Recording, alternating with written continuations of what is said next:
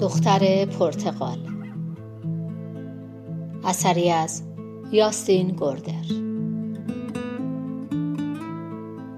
مترجم مهرداد بازیاری. راوی آزیتا ناهیدفر. قسمت اول.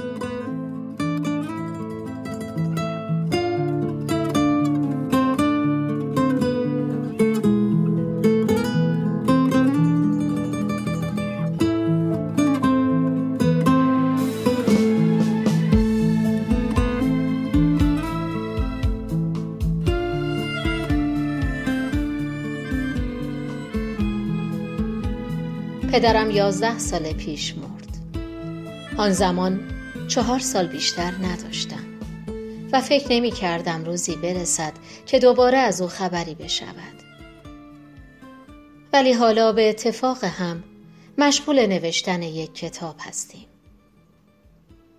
این نخستین سطرهای کتاب ماست و این من هستم که دارم آن را می نویسم. اما به تدریج پدرم هم وارد ماجرا خواهد شد. در واقع بیشتر گفتنی های کتاب مال پدرم است.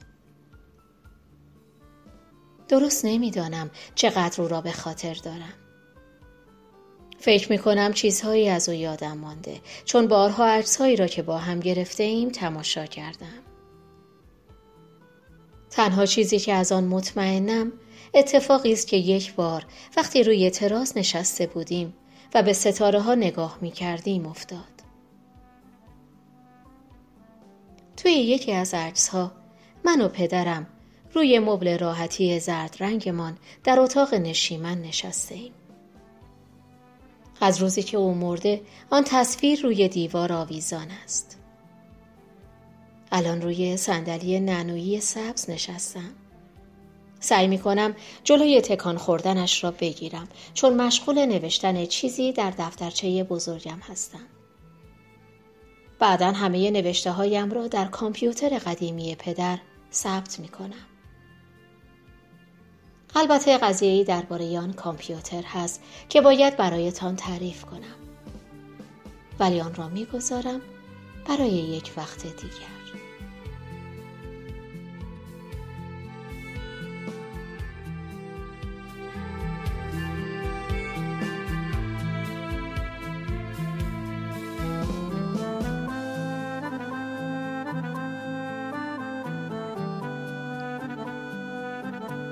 عکس های قدیمی همیشه عجیب هستند.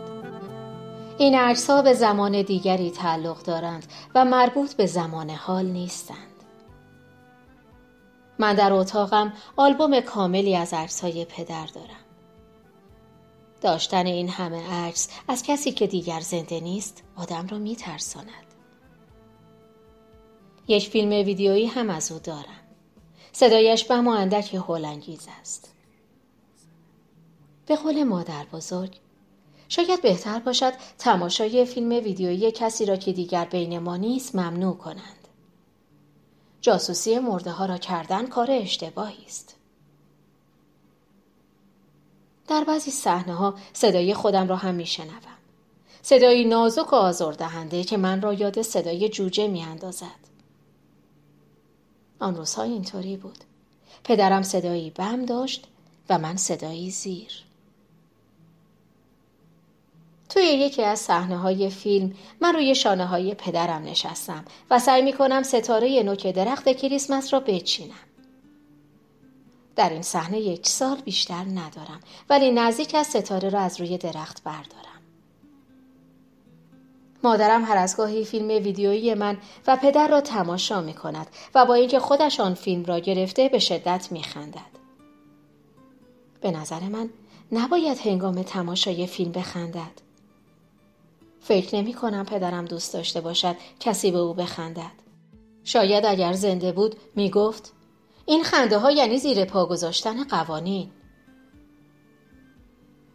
توی یک صحنه دیگر من و پدرم بیرون خانه تابستانی در فیول استولن زیر آفتاب عید پاک پرتغال به دست نشسته من دارم سعی می کنم بدون اینکه پرتغال را پوست بکنم آب آن را بمکم.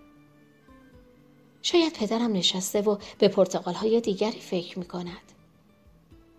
مطمئنم او در فکر پرتقال های جور و جور دیگری است. بعد از تعطیلات عید پاک بود که پدر مریض شد.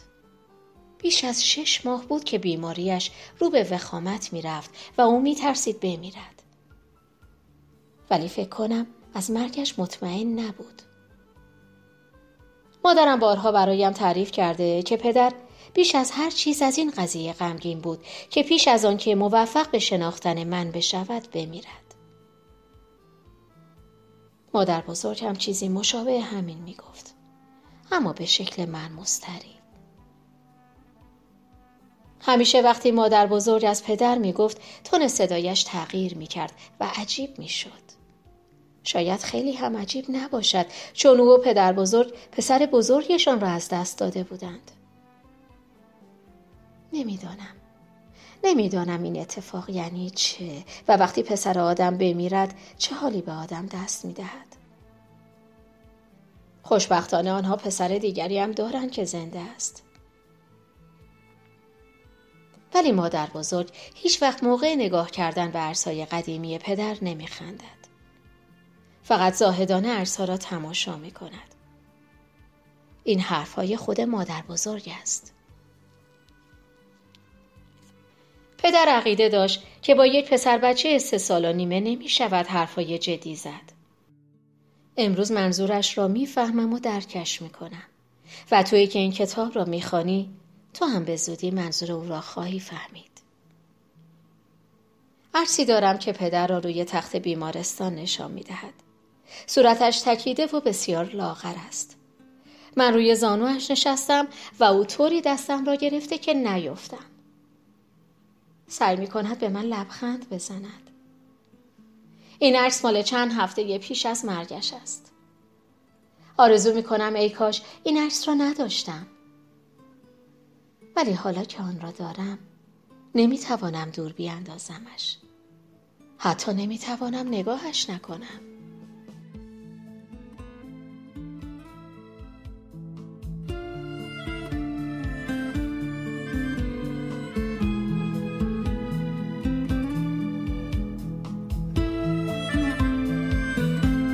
حالا پانزده ساله هستم دقیقا پانزده سال و سه هفته اسمم گیورگ رود است و با مادر یورگن و میریام در اسلو خیابان هومل زندگی می کنم. یورگن پدر جدیدم است ولی من او را فقط یورگن صدا می کنم. میریام خواهر کوچکم یک سال و نیم دارد و بدون شک کوچکتر از آن است که بشود با او حرفهای جدی زد. البته هیچ عکس یا فیلم قدیمی از میریام و پدرم وجود ندارد. چون یورگن پدر میریام است و من تنها فرزند پدرم هستم. در انتهای همین کتاب اطلاعات قابل توجهی از یورگن خواهد آمد. در حال حاضر نمی‌توانم چیزی را افشا کنم. ولی کسی که این کتاب را می‌خواند خودش به موقع خواهد فهمید.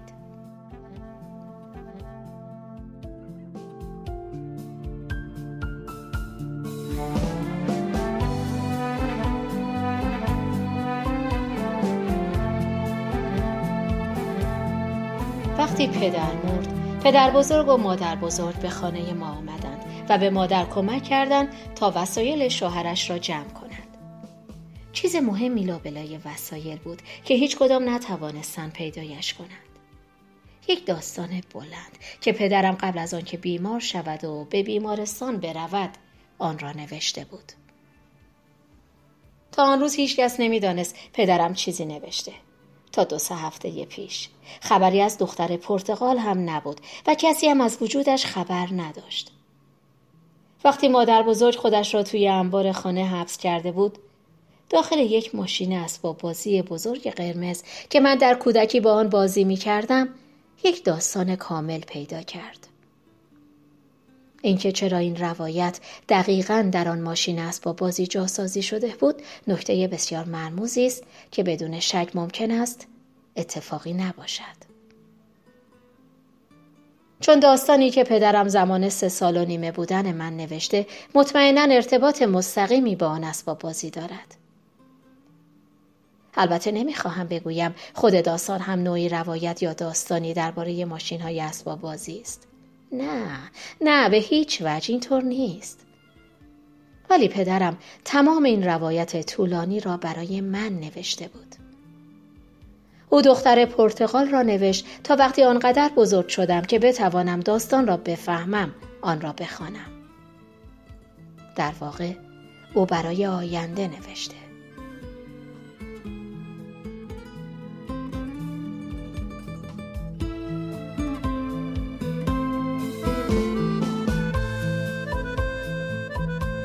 پایان قسمت اول. دختر پرتغال